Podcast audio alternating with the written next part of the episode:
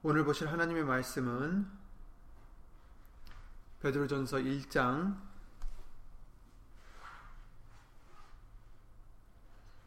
1절과 2절 말씀이 되겠습니다. 베드로전서 2장 죄송합니다. 베드로전서 2장 1절 2절이요.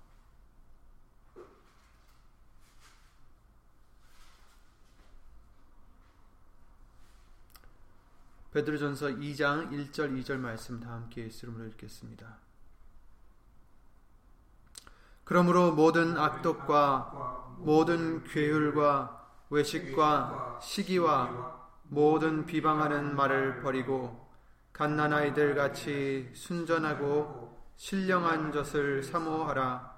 이는 이로 말미암아 너희로 구원에 이르도록 자라게 하려 함이라. 아멘 아멘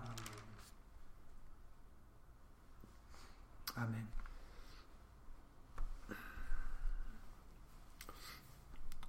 말씀을 위해서 예수님 기도를 드리시겠습니다.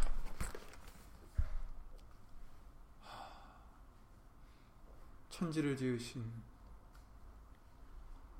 우리의 주제가 되시는 예수 이름으로 신 전지전능하신 하나님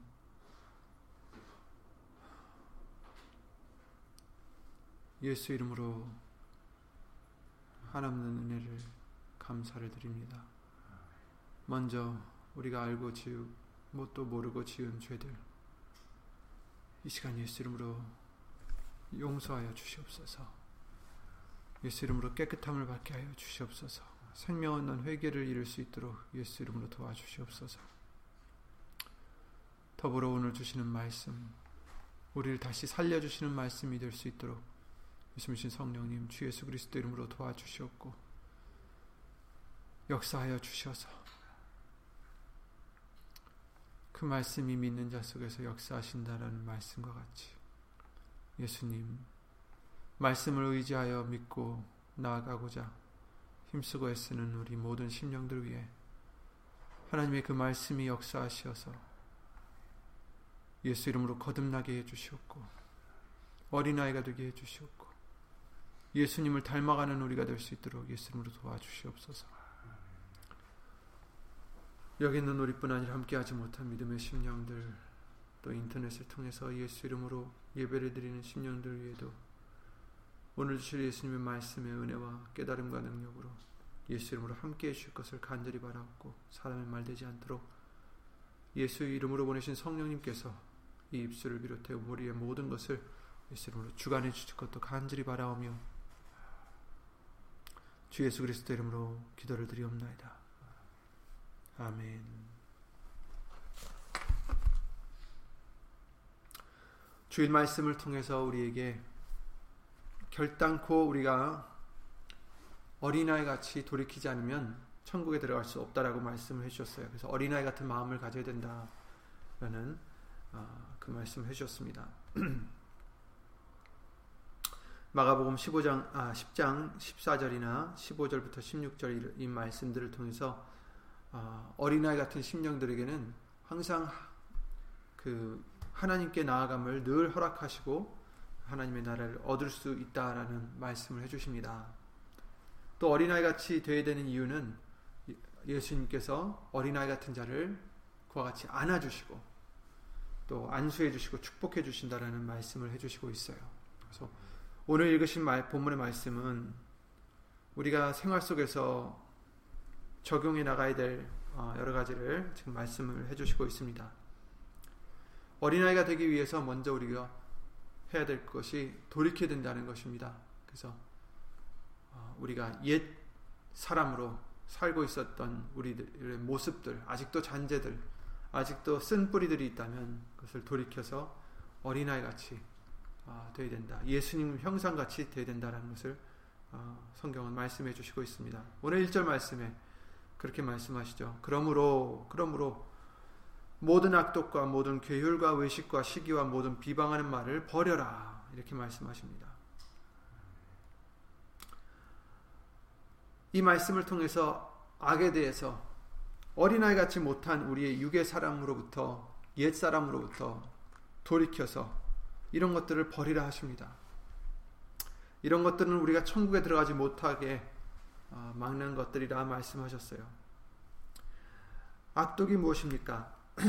남을 해하려고 쓰는 어, 자기의 유익을 위해서 남을 해하려고 하는 모든 것을 악독이다 이렇게 말씀을 해주시고 있어요. 물론 세상에서는 남보다 내가 더 잘 되려면 어찌든지 그 사람이 어떻게 되든 나의 유익을 먼저 취하는 자가 아, 이기는 자다 이렇게 인식이 되어 있지만 그러나 예수님의 나라는 이런 사람들은 절대로 들어갈 수 없다라고 말씀하셨습니다. 우리도 나의 유익만 본다면 이렇게 행하고자 악독을 행하고자 하는 유혹들이 많이 옵니다. 그러나 우리는 항상 이럴 때 우리가 진정 무엇을 바라보고 이 길을 가고 있는지, 이 삶을 살고 있는지 이것을 우리는 어, 다시 예수 이름으로 깨달아야 됩니다. 무엇이 목표입니까? 이 땅에서 누구보다 좀 더 잘되고 누구보다 좀 더 앞서 나가는 것이 목표가 아닙니다. 우리의 목표는 예수님의 뜻을 행하여 행하여 예수님께 예수 이름으로 영광을 돌리고 예수님께서 불러 주실 때 함께 올라가서 예수님과 영원히 사는 것이 우리 목표입니다. 그 나라에 들어가는 것이 목표입니다. 이 땅에서 잠시 좀 더 많이 갖고 잘 사는 것이 아닙니다. 이 땅에선 비록 우리가 손해를 보더라도 영원토록 예수님이 계신 천국에 사는 것이 우리 목표입니다. 만약에 우리의 목표가 영생이라면 이런 악독한 생활에서 우리는 돌이켜야 됩니다. 마음에 있는 것이라 할지라도 우리는 힘써서 돌이켜 버려야 됩니다. 시편 28편에 악한 자에게 그 마음에 악독이 있다라고 말씀하셨어요. 악인과 행악하는 자와 함께 나를 끌지 마옵소서. 저희는 그 이웃에게 화평을 말하나 그 마음에는 악독이 있나이다. 이웃에게 화평을 얘기하지만 그 사람들에게 그 마음에는 악독이 있다. 예수님께서 가장 싫어하셨던 것 중에 하나가 바로 이런 것입니다. 여기선 이제 여기서도 나오지만 외식을 버리라 하셨잖아요.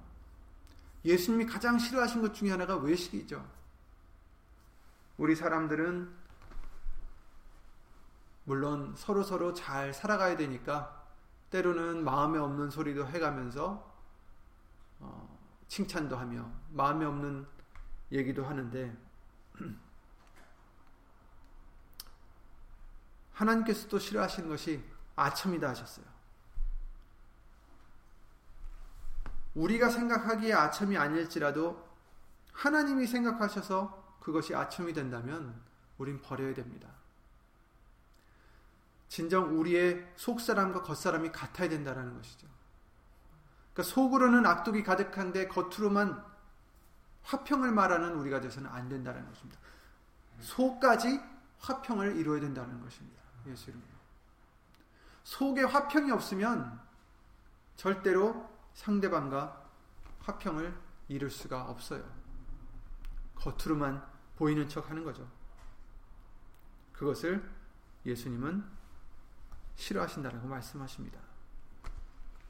고린도전서 5장 8절에도 이러므로 우리가 명절을 지키되 묵은 누룩도 말고 괴악하고 악독한 누룩도 말고 오직 순전함과 진실함에 누룩 없는 떡으로 하자 이렇게 말씀하셨어요. 악독한 누룩도 말자. 바로 이런 것들이 우리가 성만찬을 이루는 제해버려야 될 누룩이라 하십니다. 남에게 하는 악한 자기의 유익을 위해서 하는 것 이런 것 말고 순전함과 진실함에 누룩 없는 떡으로 하자. 없는 말씀으로 하자. 이런 악독한 것이 없는 말씀으로 하자. 이렇게 말씀해 주십니다. 우리 속에 말씀이 있다면 더 이상 겉으로 다르고 속으로는 악독이 가득한 우리가 되어서는 안 됩니다. 또 생활 속에서 남에게 행하는 악 이런 것뿐만 아니라 우리가 주의해야 될 것이 또 있는데 아무리 율법과 계명을 잘 지키고 남에게 잘하고 해야 하는 것이 없는 것처럼 보여도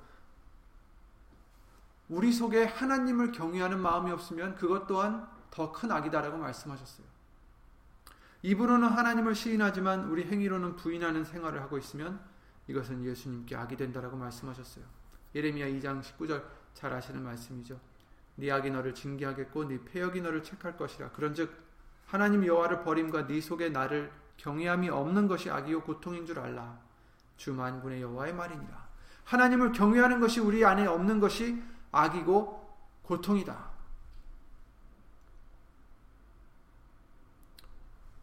우리가 악독을 돌이켜서 버리려 한다면 우리 안에 무엇이 있어야 됩니까? 하나님을 경외하는 마음이 있어야 됩니다. 두려워하는 마음이 있어야 됩니다. 참 우리는 인간이라 인간이 되어서 그것도 참 창피한 것이 보이는 사람들 앞에서는 거칠애를 하고 내 속에 있는 더러운 것을 보여주지 않으려고 하고 절제를 합니다. 그런데 사람이 없고 나 혼자다 싶으면 내 속에 소욕들이 나옵니다. 정작 모든 것을 보시고 있는 하나님 앞에서 말입니다. 사람이 안 보이니까 내 소욕을 행하기에 좀 더 대범해져요. 그러다 사람이 탁 오면 어떻게 됩니까? 숨기겠죠.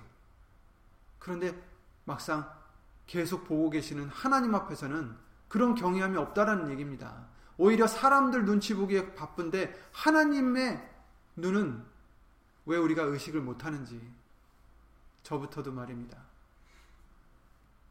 그것은 우리의 죄입니다. 이것은 악입니다. 이것이 악독입니다. 하나님 앞에 경외함이 없는 것이 악이라고 하셨습니다. 사람들 앞에서는 부끄럽지만 하나님 앞에서는 경외하지 않는 그런 것이 악이요 고통인 줄 알라 이렇게 말씀하십니다.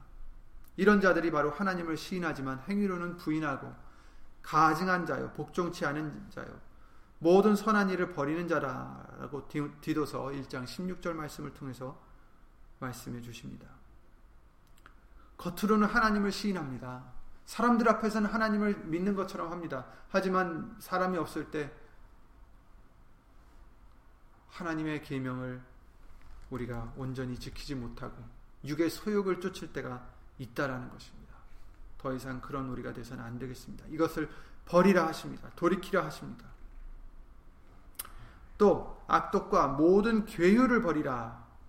괴율이라는 것은 교묘하게 속여서 남을 속여서 참된 것을 왜곡되게 전하는 것이다라고 말씀을 해 주시고 있는데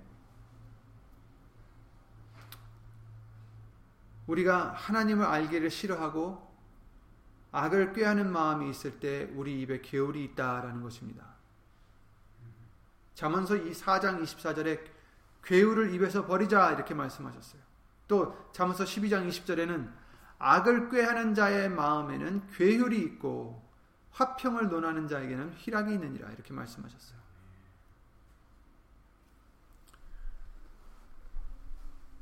악을 꾀할 때 괴율이 우리 마음에 들어온다는 것입니다. 또 괴율이 있을 때는 하나님 알기를 싫어한다는 것을 예레미야 9장 6절 말씀을 통해서 또 알려 주셨어요.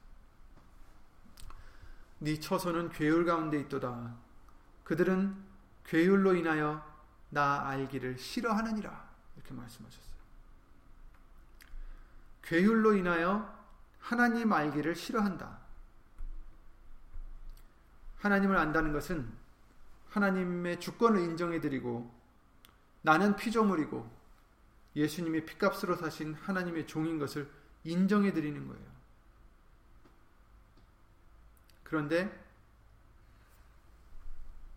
우리가 악을 꾀할 때 괴울이 들어오고 괴울로 인해서 하나님 아이기를 싫어한다는 것입니다.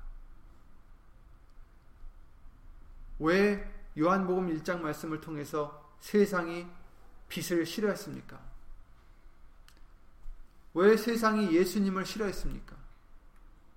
바로 그 빛이 자기들의 더러움을, 추함을, 죄악을 드러내기 때문입니다. 괴울이 있을 때, 악을 꾀할 때 괴울이 우리 마음에 들어오고, 괴울이 있을 때 하나님을 알기를 싫어합니다. 왜? 알면 알수록 내가 죄인인 걸 인정해 드려야 돼요. 이것을 싫어하는 거죠. 알면 알수록 내가 하나님의 종이 되는 것을 인정해 드려야 돼요. 알면 알수록 내가 예수님 외에는 예수님 밖에서는 아무것도 할 수 없다는 것을 인정해 드려야 됩니다. 내가 나의 주권자가 아니라 예수님이 나의 주권자라는 것을 인정해 드려야 돼요. 그런데 그걸 싫어하는 거죠. 내 마음대로 살기를 원하는 거기 때문에 알기를 싫어한다라는 것입니다. 하나님 알기를. 내 육신의 소욕을 이루기 위해서 참된 진리의 말씀을 변질시키고 괴울로 그 말씀을 속이고 거짓을 행하는 것이 바로 내가 행하는 괴울입니다. 내 욕심을 위해서 진리된 말씀을 왜곡하고 타협시키는 마음입니다.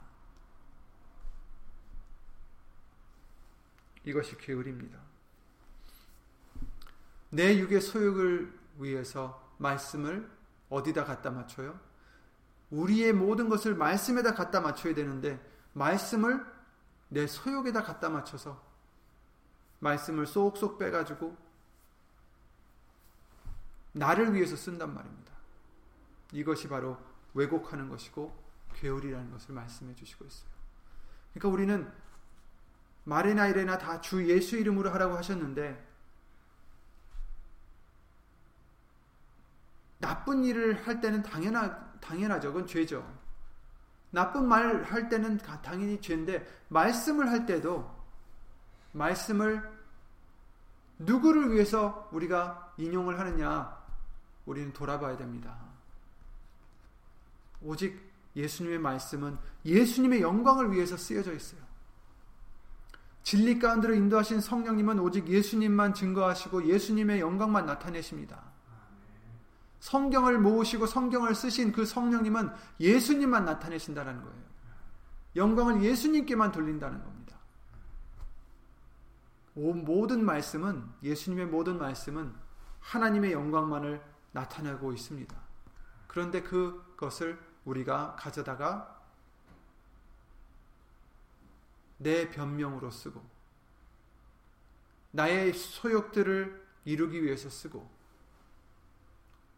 그것이 바로 괴울입니다. 변질시키는 겁니다. 이것을 버리라 하십니다. 또 외식을 버리라 하셨죠. 아까도 잠깐 말씀을 드렸지만 겉과 속의 것이 다른 것을 얘기하는데 예수님께서 마태복음 15장의 7절 9절에 외식하는 자들아 이사야가 너에게 대하여 잘 예언하였도다 일렀으되 이 백성이 나 입술로는 나를 존경하되 마음은 내게서 멀도다. 입술로는 하나님을 지금 존경하는 사람들 입술로는 하나님께 영광을 돌린다 하는 사람들. 그런데 마음은 하나님에게서 멀다. 마음은 자기 유익을 쫓고 있는, 자기 육의 소욕들을 쫓고 있는 그런 우리들의 모습들을 얘기해 주시는 거예요. 이런 말씀을 주실 때, 아, 남에 대한 얘기라고만 생각지 마시고, 혹시 내 안에 이런 외식이 있지 않나. 우리는 항상 돌아보고 예수 이름으로 있다면 그것을 버리셔야 됩니다. 사람의 계명으로 교훈을 삼아 가르치니 나를 헛되이 경배하는도다. 이렇게 말씀하셨어요. 입술로만 예수님을 믿고 마음과 행함은 그렇지 못함을 나타내는 내 행동이 바로 외식인 것이죠. 이런 것들이 우리에게는 누룩이 되어서 말씀보다 더 위에 있고 예수님의 말씀이 변질되게 만드는 것입니다. 예수님께서 바리새인들의 누룩을 조심하라. 이렇게 말씀하셨잖아요. 이 외식하는 자들은 좋은 일도 무엇을 위해 합니까? 자기 유익에 자기 유익을 위해서 육신의 소욕을 위해서 합니다. 마태복음 6장에 외식하는 자는 구제도 사람에게 영광을 얻으려고 한다. 그래서 남들이 보이는 곳에 남들이 보는 곳에서 회당과 거리에서 행한다라고 말씀하십니다. 그러나 저희는 이미 저희의 상을 얻었느니라. 받았느니라. 더 이상 상은 없다라는 거예요. 사람들에게 칭찬받은 것 외로는 더 이상 상은 없어요. 우리는 구제하는 것들, 것이 되었든 좋은 일이 되었든 모든 일에 예수의 이름으로 해야 되는 거예요. 그렇죠? 하나님께 영광을 돌리기 위해서 하는 것입니다. 내가 죽어지고 내가 부인되고 십자가를 지고 예수님을 따라가는 그것이 전제가 되어야 되는 것입니다. 그렇지 않으면 모든 선한 일들도 외식될 수밖에 없다라는 것입니다. 사람들에게 영광을 얻으려고 그러나 그들은 이미 그들의 상을 이미 받았다. 이렇게 말씀하시고 계십니다. 또 시기를 버리라 하십니다. 시기 질투. 자문서 14장 30절에 시기는 자신의 뼈를 썩게 만든다라고 말씀하셨어요. 사실 시기할 때는 자신도 피해자가 되는 거죠. 하지만 또 마태복음 27장 18절 말씀과 같이 유대인이 자기들이 예수님을 시기하여 어떻게 했습니까? 예수님을 잡아서 죽이려 했고 마침내는 죽였죠.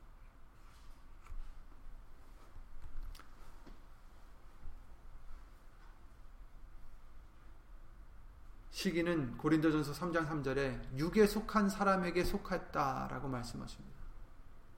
시기하는 자는 육에 속한 자다라는 것이죠. 갈라디아서 5장 19절에 우리가 시기의 마음을 버리지 못하면 하나님의 나라를 유업으로 받지 못한다라고 말씀하셨어요. 시기는 사람들과의 관계만 나쁘게 하는 게 아니라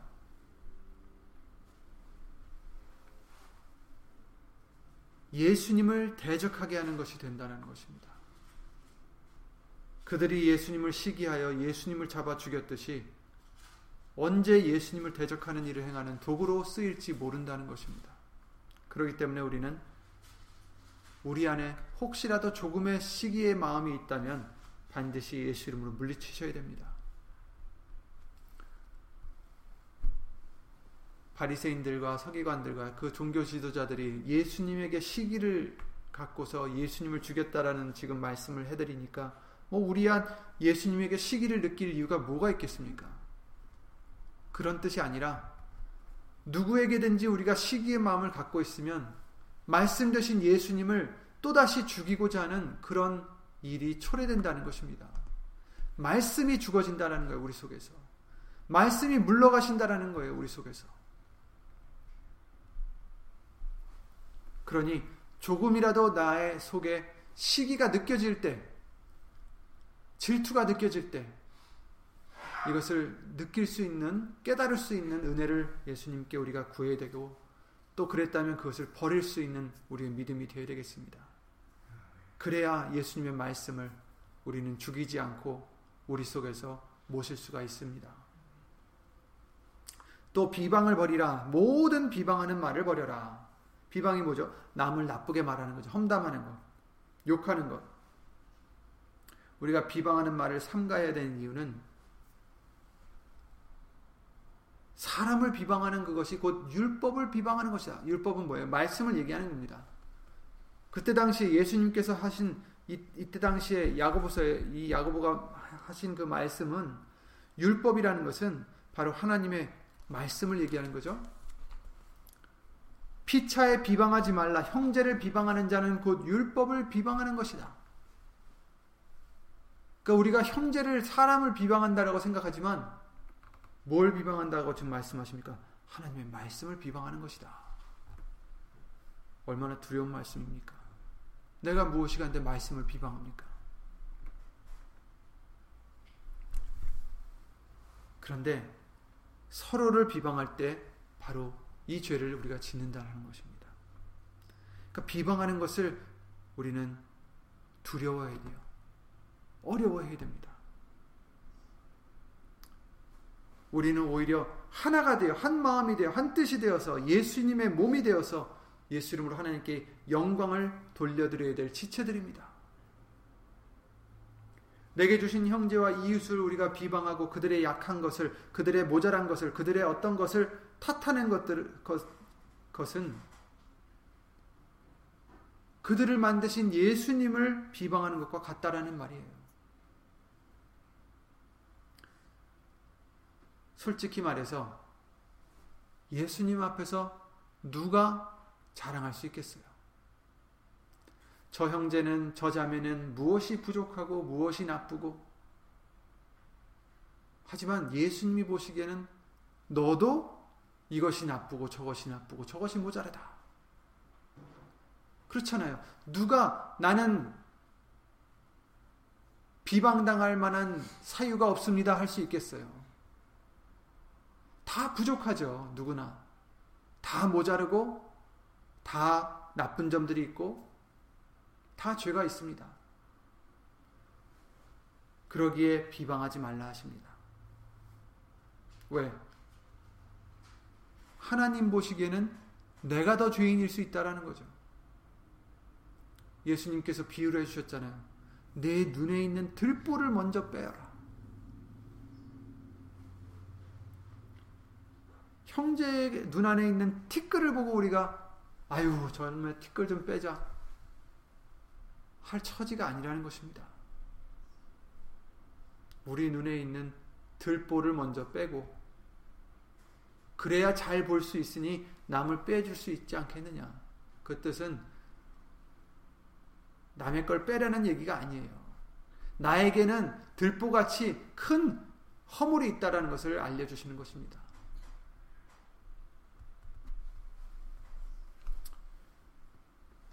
우리는 그 예를 보여주신 것이 모세의 얘기입니다. 모세를 그 누이가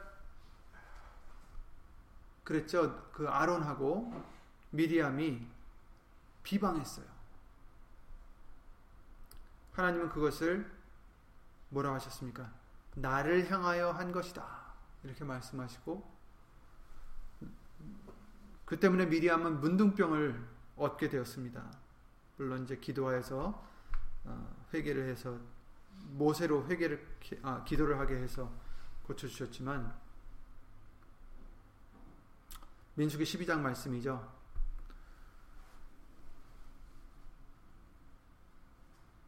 우리가 몰랐을 때는 죄송합니다. 우리도 다 이런 허물들을 행했지만 이제 예수님을 말씀을 알게 된 우리는 이런 육신적인 사람에게서 돌이켜서 서로 용납하고 사랑하는 것이 바로 어린아이가 되는 것입니다. 어린아이로 돌이키는 것입니다.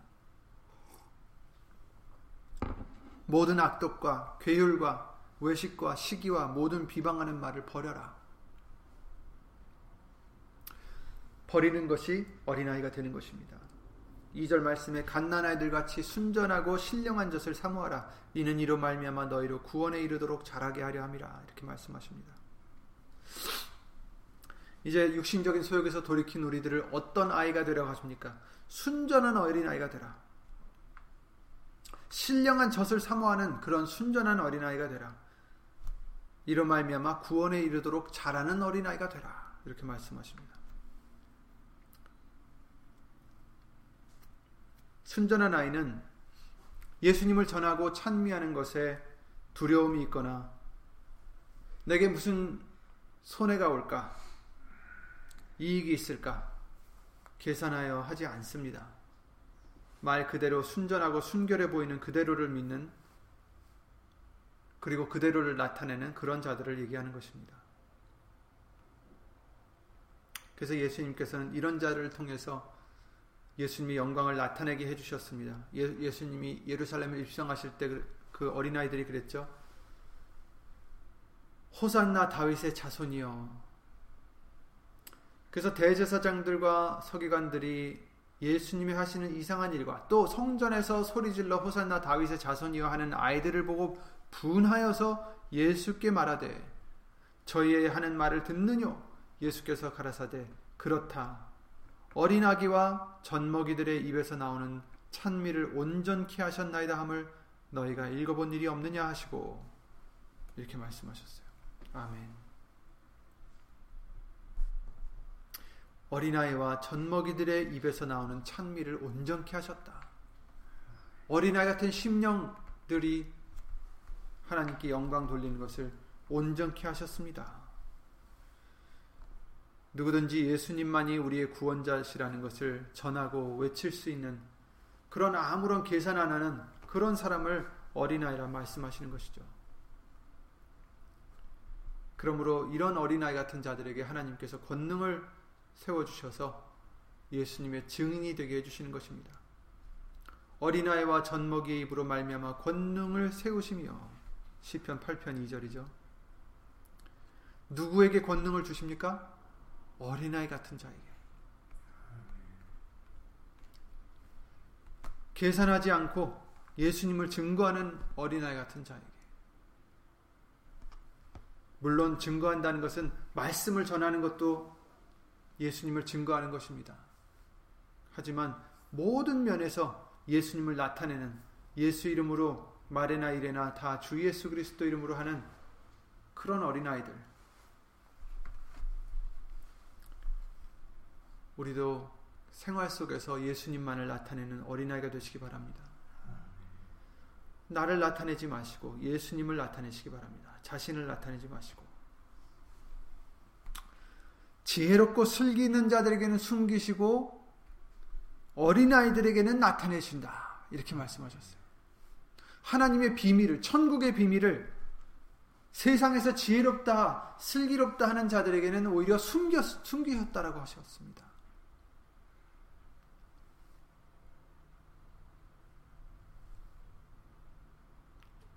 이 세상에서 자랑하는 지혜와 슬기로는 하나님의 나라를 알 수 없다는 얘기입니다.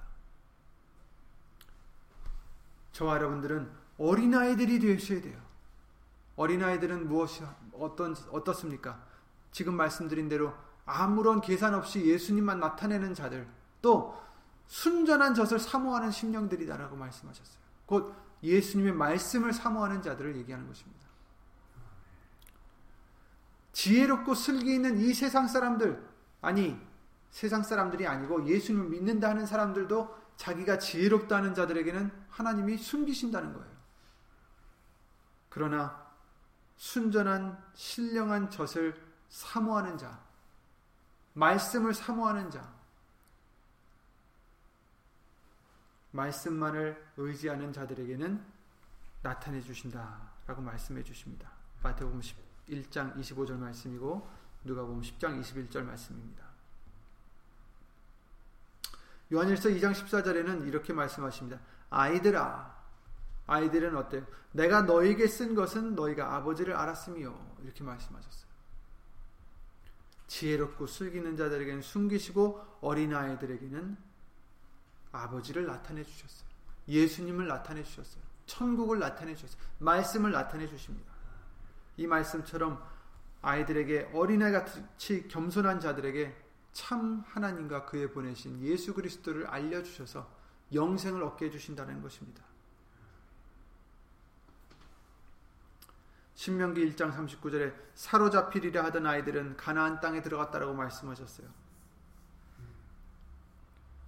그 애굽 땅에서 나왔던 1세들 자신의 고집과 생각을 버리지 못하고 말씀에 순종치 못했던 하나님을 그토록 속썩였던 시험했던 그 1세들은 다 광야에서 죽게 되었고 오직 여호수와 갈렙만 그리고 순전한 아이들만 그 나라에 들어갈 수 있었다라는 것을 비유로 알려주시는 것입니다.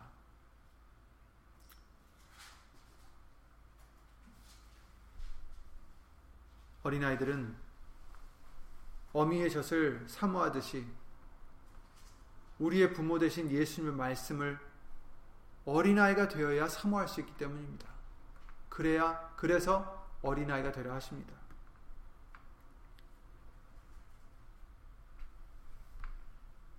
어린아이 같은 마음을 잃어버리면 내 뜻과 내 욕심이 하나님의 말씀을 듣기 싫어하게 되고 들어도 내게 유익된 것만 골라서 듣기를 원하게 됩니다.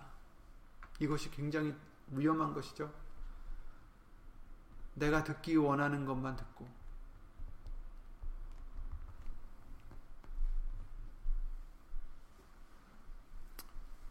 저희 혼이 각종 식물을 싫어하여 사망의 문에 가깝도다 이렇게 말씀하셨어요. 시편 107편입니다.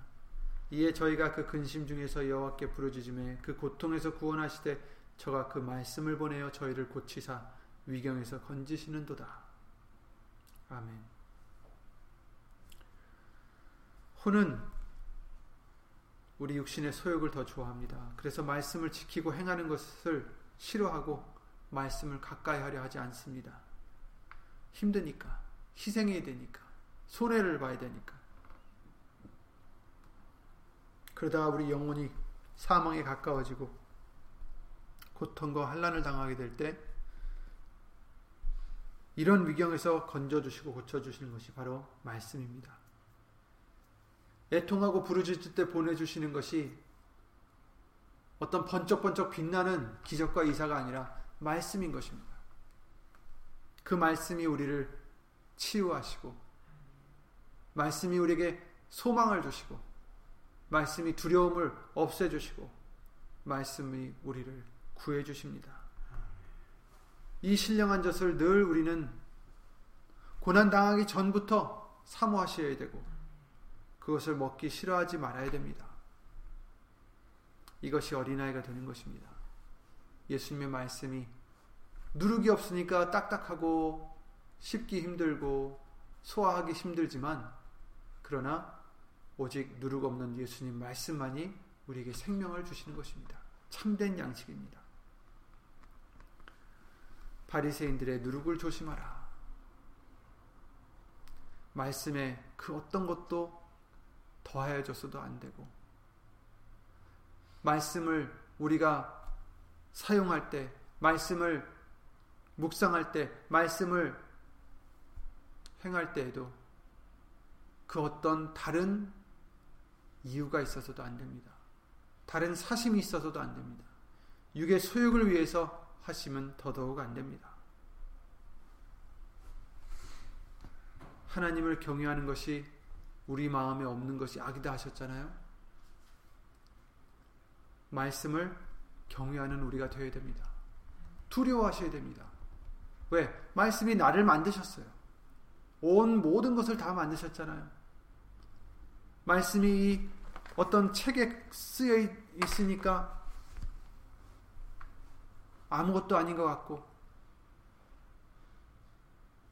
그냥 우리가 필요할 때 써야 되는 것 같고, 읽어야 되는 것 같고, 필요하지 않을 때는 이렇게 접어놔서 어디 구석에 있는 그런 말씀이 말씀인 것 같고 아닙니다. 말씀은 우리를 지으신 하나님의 능력이십니다. 예수님이십니다. 두려워해야죠. 책을 신 모시듯이 하라는 뜻이 아닙니다.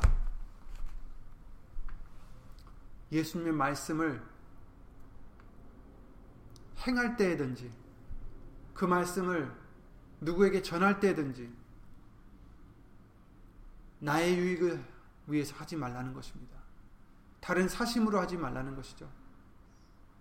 두려워하라는 것입니다. 말씀은 곧 하나님이십니다. 하나님을 내 마음대로 쓰지 말라는 것입니다. 내가 하나님의 종입니다. 내가 말씀의 종입니다. 그 말씀이 나를 다스리시는 거죠. 그 말씀이 내 속에서 역사하셔서 하나님의 영광을 돌리는 것이죠. 내 영광을 위해서, 나의 소욕을 위해서, 나의 사리사욕을 위해서 쓰는 것이 말씀이 아닙니다.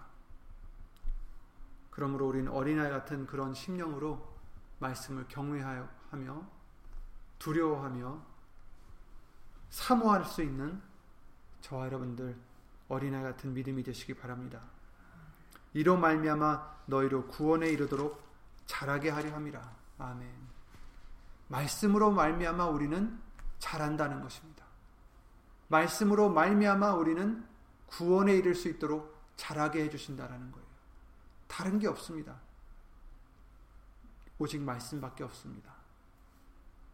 그러니 말씀만 사모하시고 말씀만 소망하시고 말씀을 두려워하시고 주 예수 그리스도 이름으로 하나님께 영광을 돌려드리는 그런 어린아이의 심령이 우리 모두가 되셔서 예수님이 우리를 안아주시고 안수해 주시고 축복해 주시는 그 은혜를 항상 누릴 수 있는 저와 여러분들이 되시기 바랍니다.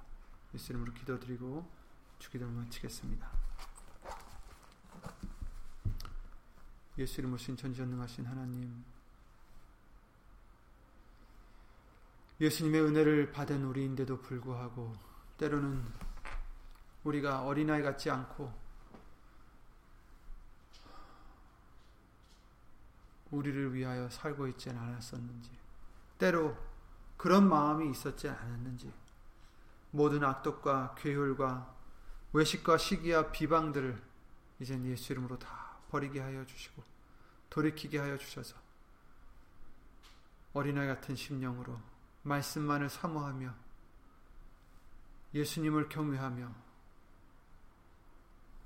주 예수 그리스도 이름으로 하나님께 영광을 돌려드릴 수 있는 온전한 찬미를 드릴 수 있는 우리가 될 수 있도록 예수 이름으로 도와주시옵소서. 예수 이름으로 깨닫게 하시고 예수 이름으로 인도하여 주시옵소서. 여기 있는 우리뿐 아니라 함께하지 못한 믿음의 심령들 그리고 인터넷 통해서 예수 이름으로 예배를 드리는 심령들 위에도 하나님의 사랑과 예수님의 은혜와 예수 이름으로 보내신 성령 하나님의 교통하심과 운행하심이 어린아이 같이 되고자 돌이키고자 예수 이름으로 힘쓰고 애쓰는 심령들 위해 영원토록 함께 해주실 것을 믿사옵고 주 예수 그리스도 이름으로 감사드리며 간절히 기도를 드리옵나이다. 아멘. 하늘에 계신 우리 아버지여, 이름이 거룩히 여김을 받으시오며, 나라의 마옵시며, 뜻이 하늘에서 이룬 것 같이 땅에서도 이루어지이다. 오늘날 우리에게 일용할 양식을 주옵시고, 우리가 우리에게 죄진 자를 사하여 준 것 같이, 우리 죄를 사하여 주옵시고, 우리를 시험에 들게 하지 마옵시고 다만 악에서 구하옵소서. 나라와 권세와 영광이 아버지께 영원히 있사옵나이다. 아멘. 아멘